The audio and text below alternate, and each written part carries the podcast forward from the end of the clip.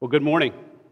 Good morning. Welcome to our church. Welcome to Grace Bible Church. I pray that you've been encouraged in the Lord this morning, that you are encouraged in the Lord. Uh, you know, I know that life, we prayed about it, we pray about it nearly on a weekly basis, but I know that life can be demanding and difficult. Truly, we can't hide from the trials of life. it doesn't matter who you are, you're not going to get out of this unscathed.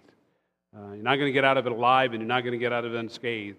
And we can't hide, hide from the trials of life and the difficulties. My, truly, my heart goes out when I see one or more of you going through trials. If you're new to us, you may not be fully aware. I'll make, I'll make a connection in a minute, but you may not be fully aware that we're committed to the four pillars of our philosophy of ministry. We're committed to the exaltation of God, we're committed to the exposition of Scripture, we're committed to equipping the saints, and we're committed to evangelizing the lost. Uh, you may be wondering what this has to do with the trials of life. Well, I'm here to tell you it has everything to do with it. Uh, I, this, just, just this past week, I was thinking specifically about the role of expository preaching. Well, this morning, we're continuing to look at Jesus' testing in the wilderness in Matthew 4 1 through 11. In that text, in Matthew 4, we see how our Lord responded to this incredibly difficult testing, testing beyond anything that you or I will ever experience.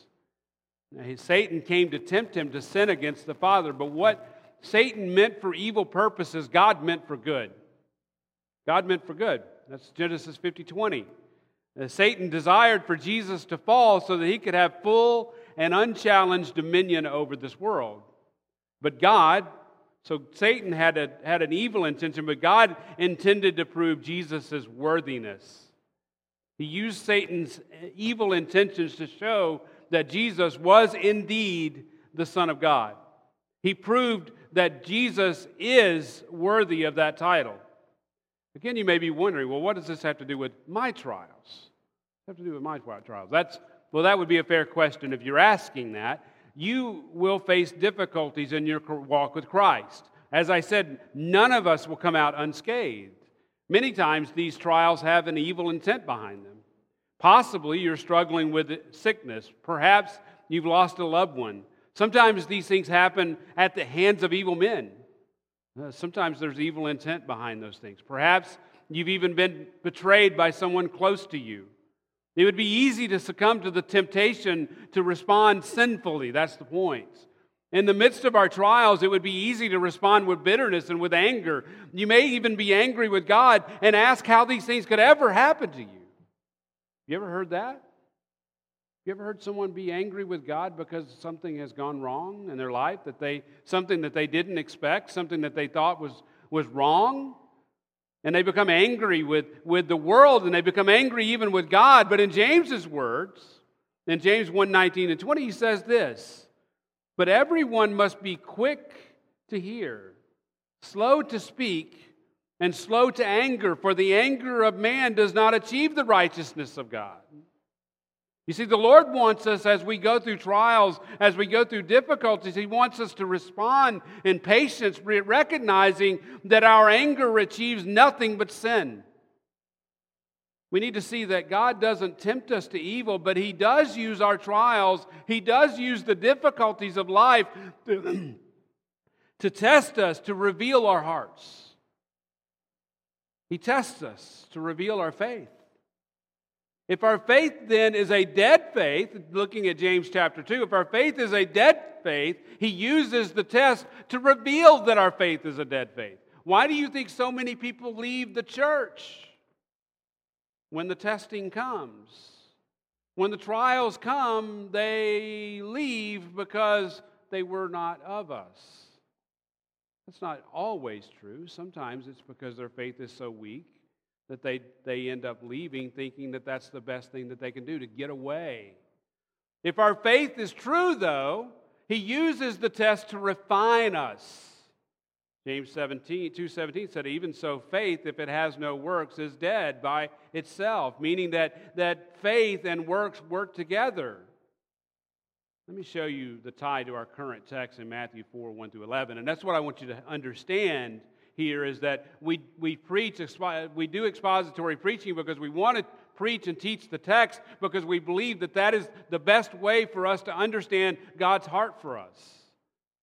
Let me show you the tide in Matthew 4 1 through 11. Jesus was in the wilderness and he was enduring great hunger and thirst. The devil came to him and tempted him to sin against the Father. Yet God intended that test, the, the devil intended it to be a, a, a, temptation, but God intended that test to reveal his faith. Whoa. Reveal his faith. Let me give you a principle here. And I want you to understand this. The greater your faith, the greater the trials. God will continue to refine you until the day of your homegoing. The greater the faith, the greater the trials. In Jesus' case, his faith was perfect. He had nothing lacking in his faith. His faith didn't need refining, in another, in a, another way to put it. So God's purpose for the trials was not to refine his faith, but to prove it and to reveal it. And God or Jesus perfectly responded to those tests. And it not only proved that he is the Son of God, it shows us how God uses trials and temptations, and it, it gives us a perfect model for how we are to respond to our own trials. James, who is the half brother of Jesus, understood. He didn't understand at the time. No, he wasn't. He, he wasn't even a believer at the time the Lord walked on the earth. But he came to understand. Listen to his words. It says this therefore, laying aside all filthiness and all that remains of wickedness, in gentleness receive the implanted word which is able to save your souls. What James is saying is that when we undergo the fire of trials and difficulties, we don't respond wickedly. How, is, how would we respond wickedly? Well, in bitterness and anger. We're to lay aside those things and receive the word which is able to, to save our souls. Using Paul's words in Colossians 3:16, he says, "Let the word of Christ dwell in you richly."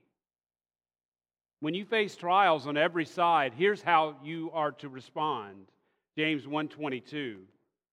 But become doers of the word, and not merely hearers who delude themselves. Now let me put all that together.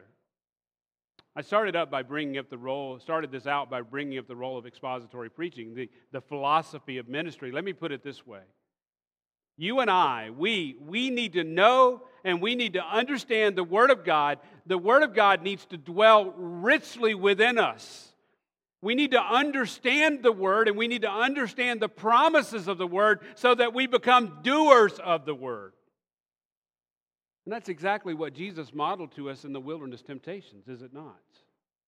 When Satan came to him at his lowest point, we're talking about in his humanity, at his lowest point, there is no doubt that Jesus had the word implanted deep in his heart, so that when Satan challenged him by twisting God's word, Jesus automatically responded with the truth. Because he embodied the truth. He is the truth. He says it I am the way, the truth, and the life. Now, sure, we're talking about the sinless Son of God. But we have to recognize that we are called to respond in exactly the same way.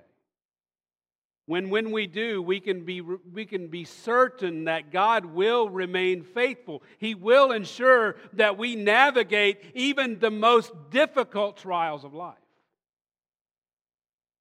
Do you believe that?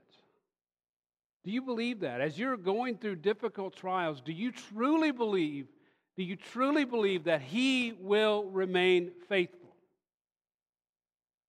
So, with that, let's read the text. Matthew 4 1 through 11, as we study how our Lord handled these incredible tests. This is the Word of God, reading out of the Legacy Standard Bible chapter 4, verse 1 Then Jesus was led up by the Spirit into the wilderness to be tempted by the devil. And after he had fasted 40 days and 40 nights, he then became hungry. And the tempter came and said to him, If you are the Son of God, command that these stones become bread.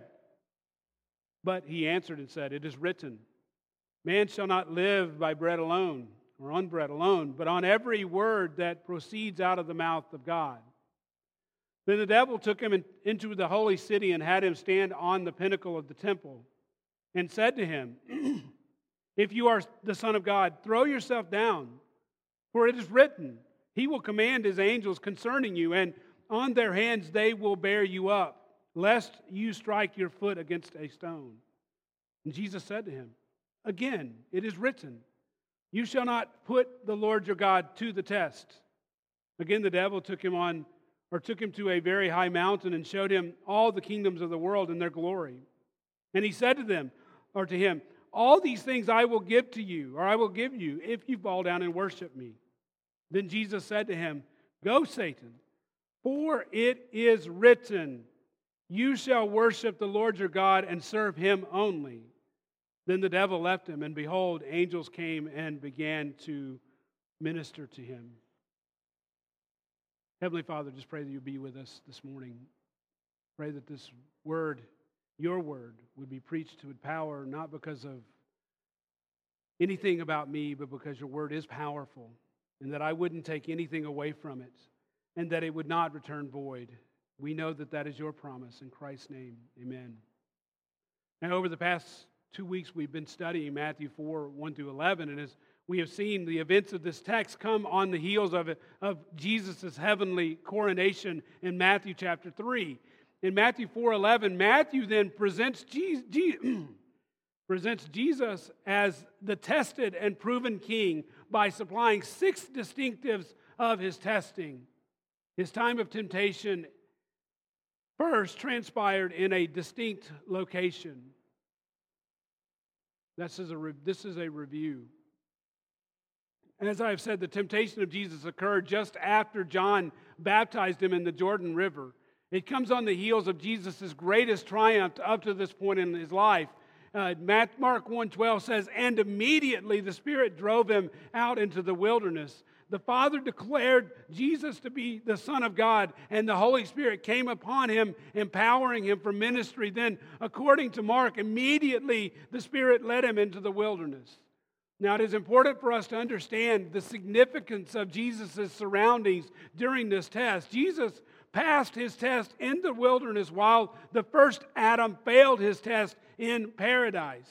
Now, as I said last week, the first Adam was among the docile animals in a place of incredible comfort. He led Eve and his unborn children to live in the wilderness. The last Adam, though, Jesus, was tested in the wilderness among the, the wild beasts. He will lead his people into unimaginable paradise. This leads us to Matthew's second distinctive. This is the second time this has ever happened to me, by the way that my voice just completely left me. Give me just a second. We got a long way to go if it's going to be this. The first time I was able to drink some hot water, so hopefully that, and it helped it. So hopefully that's what will happen here. the second distinctive, that feels better. The second distinctive, Jesus' time of temptation tied with an old enemy.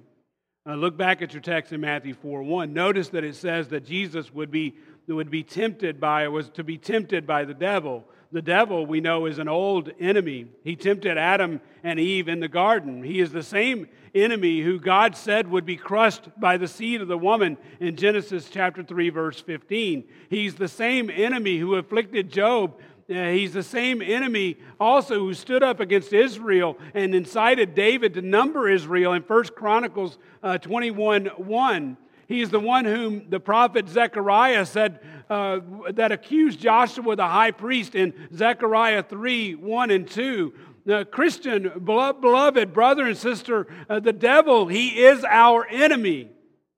He accuses us day and he accuses us day and night before our God. In Revelation 12 10, John says, The accuser of our brothers has been thrown down. He accuses them before our God day and night. The same enemy. He's an old enemy. This brings us to the third of Matthew's six distinctives. His time of temptation told of a new Adam Look at verse 2. Uh, he had, after he had fasted 40 days and 40 nights, he became hungry. Now, this, I would argue this text points to, this verse points to Jesus' humanity. He was fully human like you and I. He was not some demigod or, or offspring of a God. To think of him in that way cheapens him. Uh, no, he, Jesus was God incarnate who became a man. He lived as a man. He acted as a man. He was fully God and fully man. He was perfectly human. He became a man to be our great high priest. And, and in the words of the writer of Hebrews, we don't have a high priest who cannot sympathize with our weaknesses, but one who has been tempted in all things like we are, yet without sin. But the point is, is that he was perfect humanity. This brings us to Matthew's fourth distinctive. Uh, this time of temptation tested a unique title. Look back at your text in verse 3 and again in verse 6. Twice in this exchange, Satan says, If you are the Son of God, if you are the Son of God. And as we have seen, this comes on the heels of Jesus' heavenly coronation, where the Father declared, This is my beloved Son, in whom I am well pleased. So, in these temptations, Satan challenged the Father's proclamation. He questioned this title, and he challenged Jesus to prove it in a sinful way, yet, God used this test to prove the truthfulness of that declaration. He truly is the Son of God. This leads us to the temptations themselves. Let's look at Matthew's next distinctive. His time of Jesus' time of temptation took into account three difficult challenges. Look at verse 3. Matthew writes, or the tempter says, If you are the Son of God, command that these stones become bread. We looked at this last week, we started working through these challenges. And as we began to study them last week, I pointed out that Satan uses the same strategy that he used in the garden with Adam and Eve. He subtly, subtly trusts. Uh, twist that is the God, God's word for his evil purposes. In this first test, which we saw last week, week the question uh, that, that's at hand is whether or not Jesus will care for himself instead of fo- following the Father's plan. That's the question. You see, Jesus had fasted for 40 days, and the text clearly says that he was hungry. So the, the devil came and tempted him to use his power as the Son of God to make bread from stones. Said another way, being the Son of God, being Son of God, surely means that you have the right and the privilege to care for yourself. Like I said, the devil takes God's word and he twists it for his purpose. Uh, he had been declared, the Lord had been declared, that the, the, the God had declared by his very word, This is my beloved Son, in whom I am well pleased. So the devil takes that proclamation and he twists it. The question is Does God promise in his word to care for his own, uh, for his own people without us having to sin to get what we need? Yes, absolutely. I love the promises of Isaiah 41:10.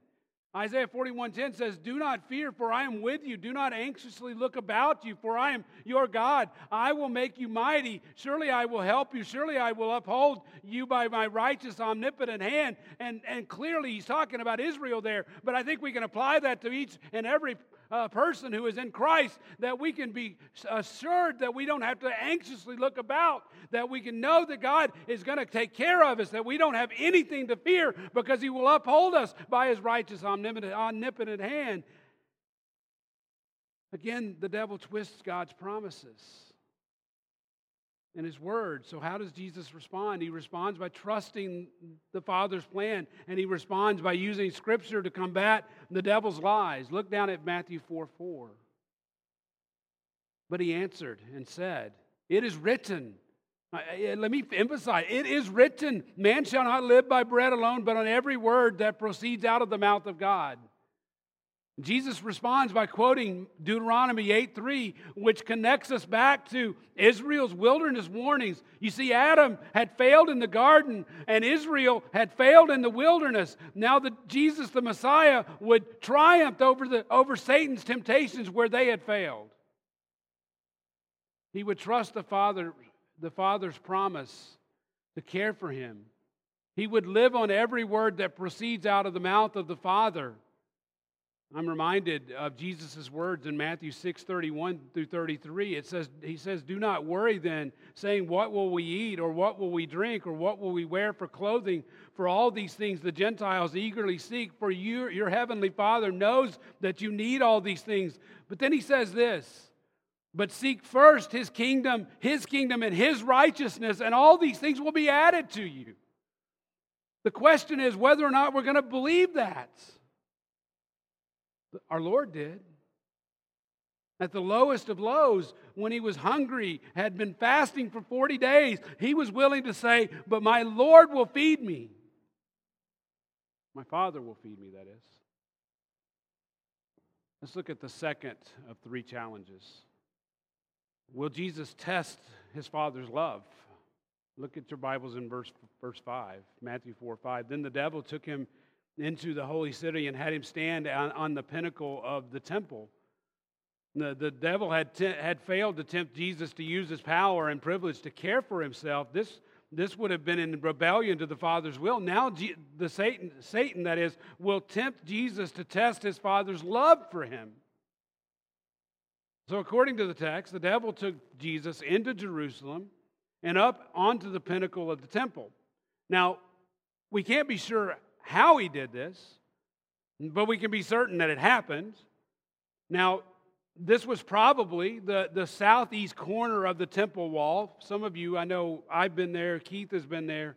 I don't know if anybody else has been there from here, but but there's at the southeast of the corner or the southeast corner of the temple wall uh, in that in that area herod had built a massive retaining wall that stood well above what is called the kidron valley the, the pinnacle then may have referred to the roof that it was over Herod's portico that stood on top of that wall.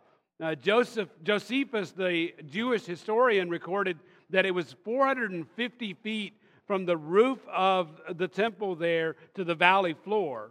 So, therefore, any fall from that location would have been absolutely fatal to anybody. According to early Christian tradition, persecutors uh, martyred James in that same place. Uh, James, the half brother of Jesus and the head of the church in Jerusalem, they threw him down from that same location. Now look at verse 6. He said, and he said to him, again, we see this, this phrase, we've looked at it before if you are the Son of God, throw yourself down, for it is written, He will command His angels concerning you, and on their hands they will bear you up, lest you strike your foot against a stone. Again, notice that the tempter says, If you are the Son of God. In this case, he challenges Jesus to prove it by showing that the Father would protect him. Now, in his first challenge, he twisted God's word and God's promises, but he didn't specifically quote Scripture. This time, he steps up his game by quoting God's word. But again, it's twisting it. In, that, in, in this exchange, he quotes uh, Psalm 91, verses, verses 11 and 12.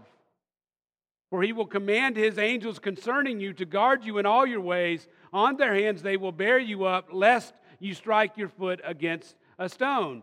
In effect, Satan is saying if you're willing to trust the Father without acting on your own, go all the way. Do it. Really trust him. Prove to yourself and prove to everyone that the Father will protect you. After all, has He not promised that His angels will guard and protect you? Again, what we have to see is the subtle twist here. God has promised to care for His children. However, we are never to put Him to the test. Psalm 91 helps us recognize God's providential and sovereign protection of his children. We can be assured that nothing harmful will uh, befall us outside of God's appointing it for his purposes.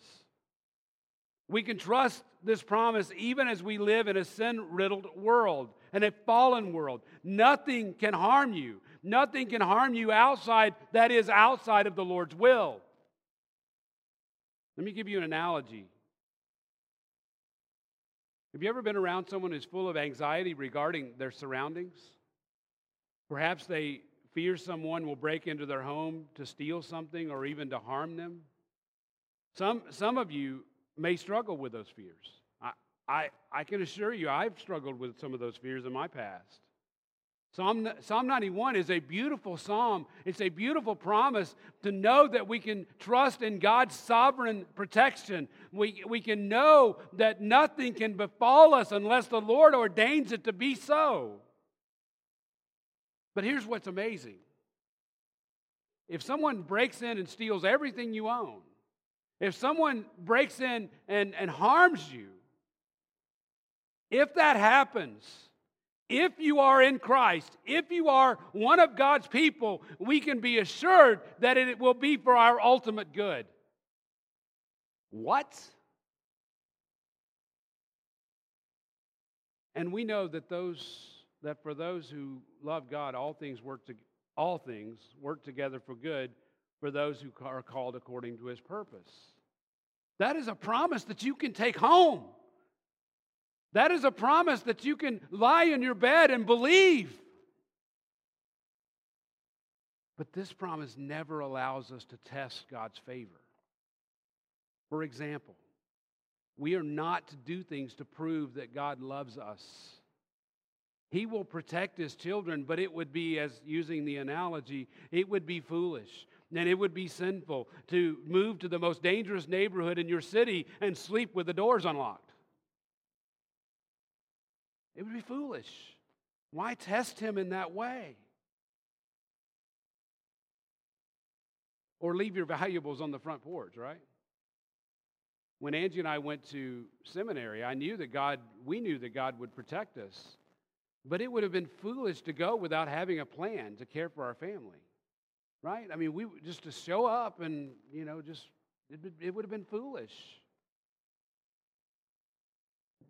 Back in Matthew 4 6, the devil thought he had trapped Jesus. He, he's saying, if you're going to trust the Father's word, then go all the way. His word says he will protect his children. Uh, let him fulfill his promises to you.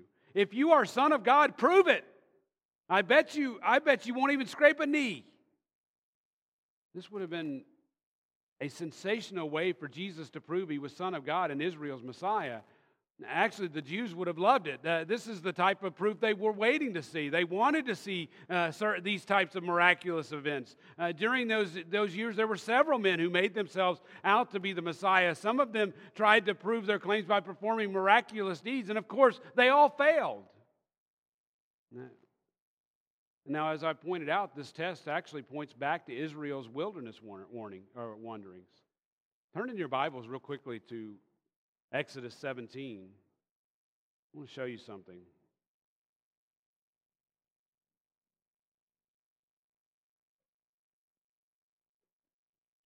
Exodus 17, verse 1.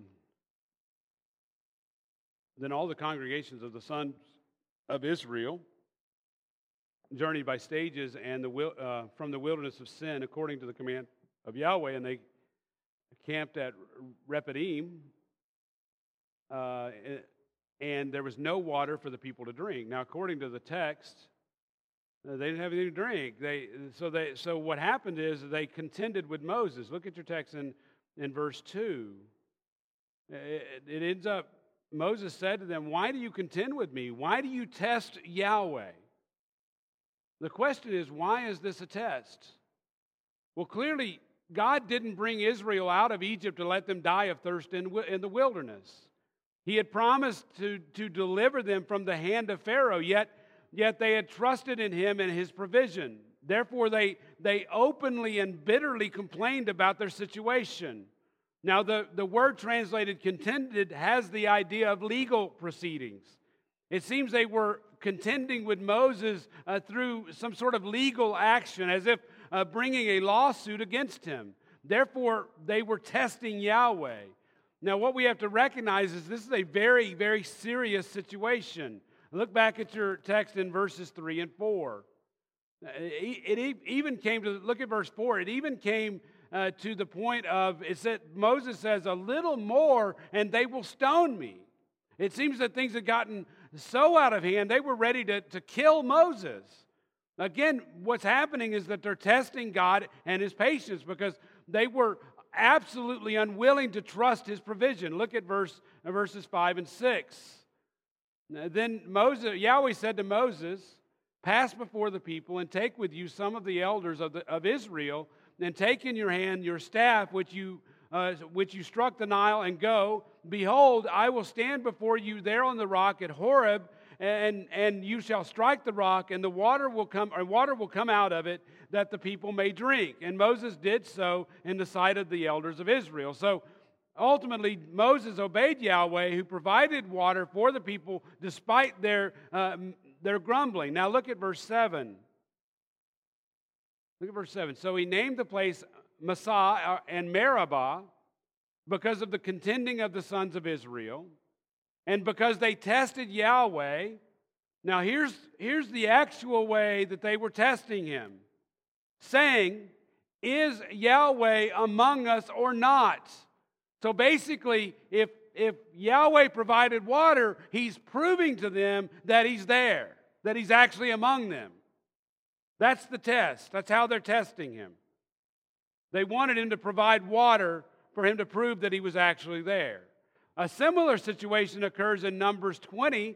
In that case, Yahweh told Moses to speak to the rock instead of striking it, but Moses, in his anger, struck the, the rock twice. Now, hopefully, here's the point. Hopefully, you can see the parallels between these accounts of Israel and how Jesus responded in Matthew 4 1 through 11. Back in Matthew 4, Satan tempted Jesus to prove that the Father would care for him. He tempted Jesus to respond by testing the Father in the same way Israel responded in the wilderness to, to test him. So then, how does Jesus respond? How does he respond? Look back at verse 7, chapter 4, verse 7, Matthew 4, verse 7. And Jesus says this Jesus said to him, Again, it is written, You shall not put the Lord your God to the test. So Jesus responds to Satan by quoting Deuteronomy 6 16. Now, in that text, Moses says, You shall not put Yahweh your God to the test as you tested him at Massah. Direct connection. Ding, ding, ding, ding, right? Here's the connection to Israel's wanderings. We see that, that Jesus is strengthening that connection by quoting Deuteronomy, specifically Deuteronomy 6, where he says, Don't test God as they tested him with, in Massah with the water, right? So, what do we learn from this? Well, we are to trust that our Lord will provide for us and He will protect us. But we are not to put him to, to, the test by forcing him to care for us in the way that we expect him to. Does that make sense? He will care for you. And he will he will do it in his due time. But we are not to put him to the test by forcing him to do that or to care for us in the way that we expect him to. So if we jump off the temple, we're forcing him to protect us in a way that we expect. That's putting him to test. And that's what Satan was trying to get him to do. He will care for you. He does care for you. But he will do it in his own way and in his own timing, according to his sovereign hand. And when you take matters into your own hands and try to force God to act, then you're testing Him. And Scripture is clear. We are to believe God's promises of provision, and we are to treat Him as holy. We are never to contend with Him by questioning His care for us. Now, having said that, there are times when we may feel that God is not there, right? We struggle to trust in Him. But God's word is absolutely clear in those times of doubt. And there is no doubt in my mind that, that many of you have had those times of doubt, if not all of you, because I know I have.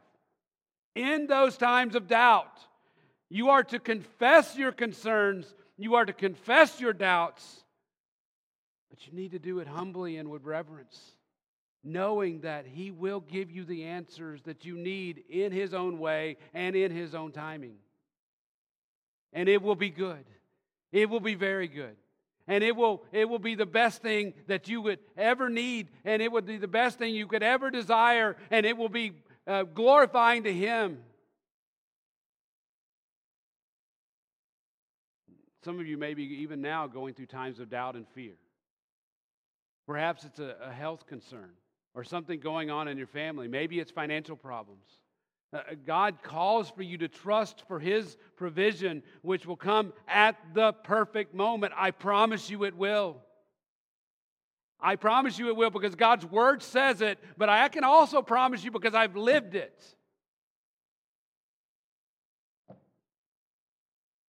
But more than that, because God's Word says it, right?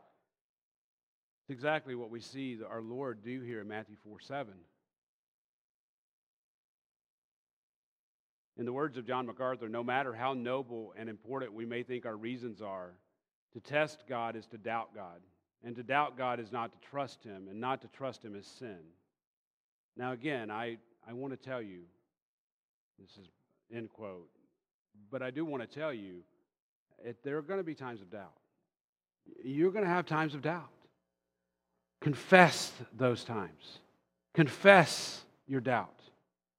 Trust in His provision. Treat Him as holy. He will care for you. So let's look at the third and final challenge. Will Jesus try to rule the world outside of the Father's plan? Look at verse 8. Again, the devil took him to a very high mountain and showed him all the kingdoms of the world and their glory. Notice, notice we are not told where this mountain is located. I would take this as a, a supernatural vision that allowed Jesus and Satan to see all the kingdoms of the world throughout history. Surely they saw the glories of Egypt with his pyramids and temples and libraries and great treasures. Surely they saw the vast Roman Empire with, that spanned the known earth. Surely they saw great empires that, that history has scarcely recorded. Uh, one cannot fathom the glory of all they saw in those moments. As I was writing this sermon, I was thinking of how easily I, I can fall for even little things. Can you imagine being tempted by all the kingdoms and all the wealth this world has ever produced? My, my wife will laugh. I drool every time I see a Toyota Tacoma. I don't know why. I like them. But as we consider this, we need to understand that God has temporarily allowed Satan to rule this world. In, in Ephesians 2 2, it says that, that he is the ruler of the power of the air. And in 2 Corinthians 4 4, it says, The God of this age has blinded the minds of the unbelieving so that they might not see the light of the gospel of the glory of Christ. Uh, in his last night, before going to the cross, Jesus said to his followers that the ruler of the world is coming, speaking of Satan. But here's what we have to understand Satan is not the ultimate authority in the world. In the parallel account in Luke 4 6, he tells the, the devil tells another partial truth. He says, he says, I will give you all this dominion and glory, and its glory, for it has been handed over to me. Well, who gave it to him? Who gave it to him? God did. God did. In his sovereignty, God considered it wise to give Satan power in this world for God's good purposes. As part of the curse God placed on the, the world after the fall of Adam and Eve, he gave Satan power over this world. But here's what we have to see and what we have to recognize He doesn't have ultimate power. God still holds the ultimate power. Satan cannot act outside of the sovereign plan of our Lord. We don't believe in dualism. Dualism, meaning we don't believe there's two powerful beings that are equal, God and Satan, fighting it out uh, in some sort of death match. And we don't know who's going to win. No, we don't believe that. God is God, There is no other God but him. Satan's not God, nor does he even approach God in power. You see, all of Satan's power is directly by permission. He has no autonomy, none. He cannot do anything unless God permits it for his infinitely wise purposes. But this doesn't keep Satan from being deluded. I mean, he's delusional, right? Look at your text in verse 9. And he said to him, All these things I will give to you if you fall down and worship me.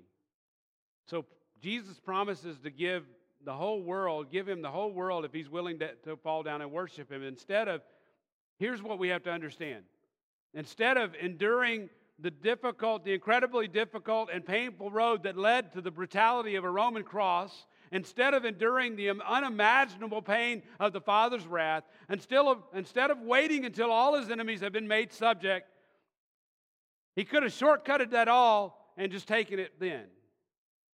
Except that was a lie, right? So Satan promises to give everything to him. He can rule the world now, yet this power and authority was not ultimately Satan's to give. That is, unless Jesus failed the test. But that was a non starter. He would never fail, right? The, the devil was delusional to think that he could give the world to Jesus. So, how does Jesus respond to this challenge? But we have to think of this in, in Jesus' humanity, right? He, he responded in these ways as a man. 100% man, 100% God, right? Look at verse 10. This is how he responds. Then Jesus said to him, Go, Satan, for it is written, You shall worship the Lord your God and serve him only. You see, Jesus responds by telling Satan to be gone. It is enough. Then he quotes Deuteronomy yet again. And this time, he quotes up, uh, sums up, that is, Deuteronomy 6 13 through 16. He sums, sums it up. Now, here's what's amazing. Amazingly, Satan obeyed Jesus' rebuke because Satan had no other choice. You see, Jesus' rebuke actually proved that he is the Son of God. Said another way, the Son of God had commanded him to leave, and he had no choice but to leave. John MacArthur says it this way If the Son of God would not compromise even the most or even the least important truth in the universe, he surely would not compromise the greatest that God and God alone is to be worshiped and served. Jesus had heard enough from the enemy, so he told him to be gone. It's amazing to consider that as the Son of God, the King of Kings, and the Lord of Lords, Jesus actually owns all the kingdoms of the world, even if Satan has been given temporary control of them. But that won't last. Daniel 7 describes one like a son of man approaching the Ancient of Days. He was given a dominion and glory and a kingdom that all peoples, nations, men of every tongue might serve him. His dominion is an everlasting dominion which will not be taken away, and his kingdom is one which will not be destroyed. Beloved, the Son of Man that, that approached the Ancient of Days is none other than the Lord Jesus. I mean, this stuff ought to excite you as a Christian. John describes uh, the Lamb of God, who is the lion uh, that is from the tribe of Judah, the root of David, who has overcome so as to open the scroll and its seven seals. He, he's the one who approached the Ancient of Days. He's the one who gets the title deed of the earth.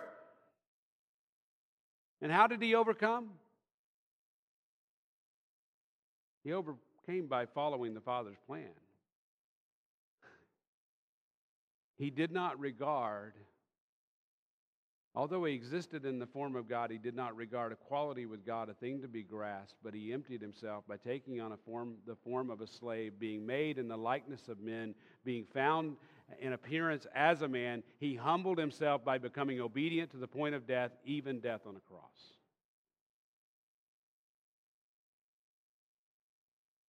Church, our Lord refused to bow to Satan, but he did not refuse to empty himself to take on the form of a slave, to be made in the likeness of men.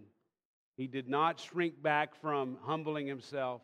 He did not shrink back from becoming obedient to the point of death. He did not shrink back from dying on a cross, a horrific death on a cross. He took upon himself the wrath of the Father for our sin. He made him who knew no sin to be sin on our behalf so that we might become the righteousness of God in him. No, he would not kneel to Satan, but we will kneel to him. As a matter of fact, every knee will bow to him. Philippians 2, verse 10 so that at the name of Jesus, every knee will bow of those who are in heaven and on earth and under the earth, and every tongue will confess that Jesus Christ is Lord to the glory of God the Father. And it will happen exactly as the Father planned because the Lord Jesus was unwilling to capitulate, he was unwilling to bow to, the, to anyone other than the Father.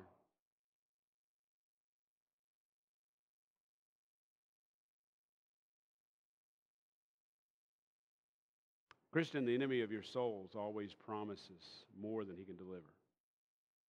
He will try to suggest that everything in this world can be ours. We can be successful in the world of business. We can drive the nicest cars. We can live in the best of neighborhoods. We can thrive in the world of men's politics.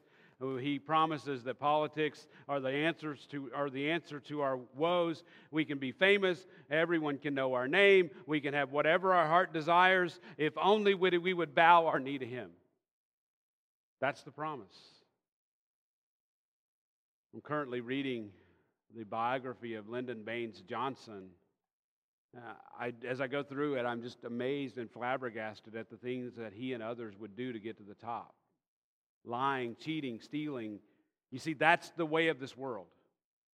That's the way of this world. That's Satan's way. Uh, our Lord would not, and he did not fall for it. And I pray that you wouldn't fall for it either because we have our Lord as the example. Let's briefly look at Matthew's final distinction. Jesus' time of temptation is a tale of amazing triumph. Well, ultimately, we've already seen this, so it goes really quickly. Look at Matthew 4:11. The devil left him, right? If we James says if we resist the devil, he will flee. James 4:7. So Satan schemes failed in dramatic fashion. He was una- uh, utterly unable to cause Jesus to sin against the Father. In the words of John MacArthur again, Jesus' responses to the tempter were, in essence, I will trust the Father, I will not presume on his word, and I will not circumvent his will. I will take the Father's good gifts from the Father's own hand, in the Father's own way, and in the Father's own time. Thus, the king was accredited by the severest of tests. End quote. Thus the angels came and ministered to him. Now we can't be certain how they did this, but they served him as the Son of God. Now, as we consider these three temptations, I want you to consider how they match temptations you may have in your own life. You may be tempted to care for yourself. You may be tempted to solve your own problems. You may have designs to meet your needs in your own power without trusting God's kind provision. Or you may be tempted to put yourself in danger's way, harm's way, expecting God's provision for you. Satan wants us to sinfully take advantage of God's provision. Or he may show you all the world and try to get you to go for it. Uh, he may appeal to your fleshly ambitions to try to get you to take advantage of your own power. Well, the apostle John sums up these temptations in 1 John 2:16. For all that is in the world, the lust of the flesh and the lust of the eyes and the boastful pride of life is not from the Father, but is from the world. And I love the next verse in verse 17. This is a verse that we can remember as Christians. And the world is passing away, and also its lusts but here's the promise the one who does the will of God abides forever. That's the promise. Friends, I pray that you will resist the devil and he will flee far away from you. And that you will flee, you will flee this evil world system We have the promise that if we flee it, if we, uh, if we abide in, in Christ, if we abide in Christ, He will care for us. He will care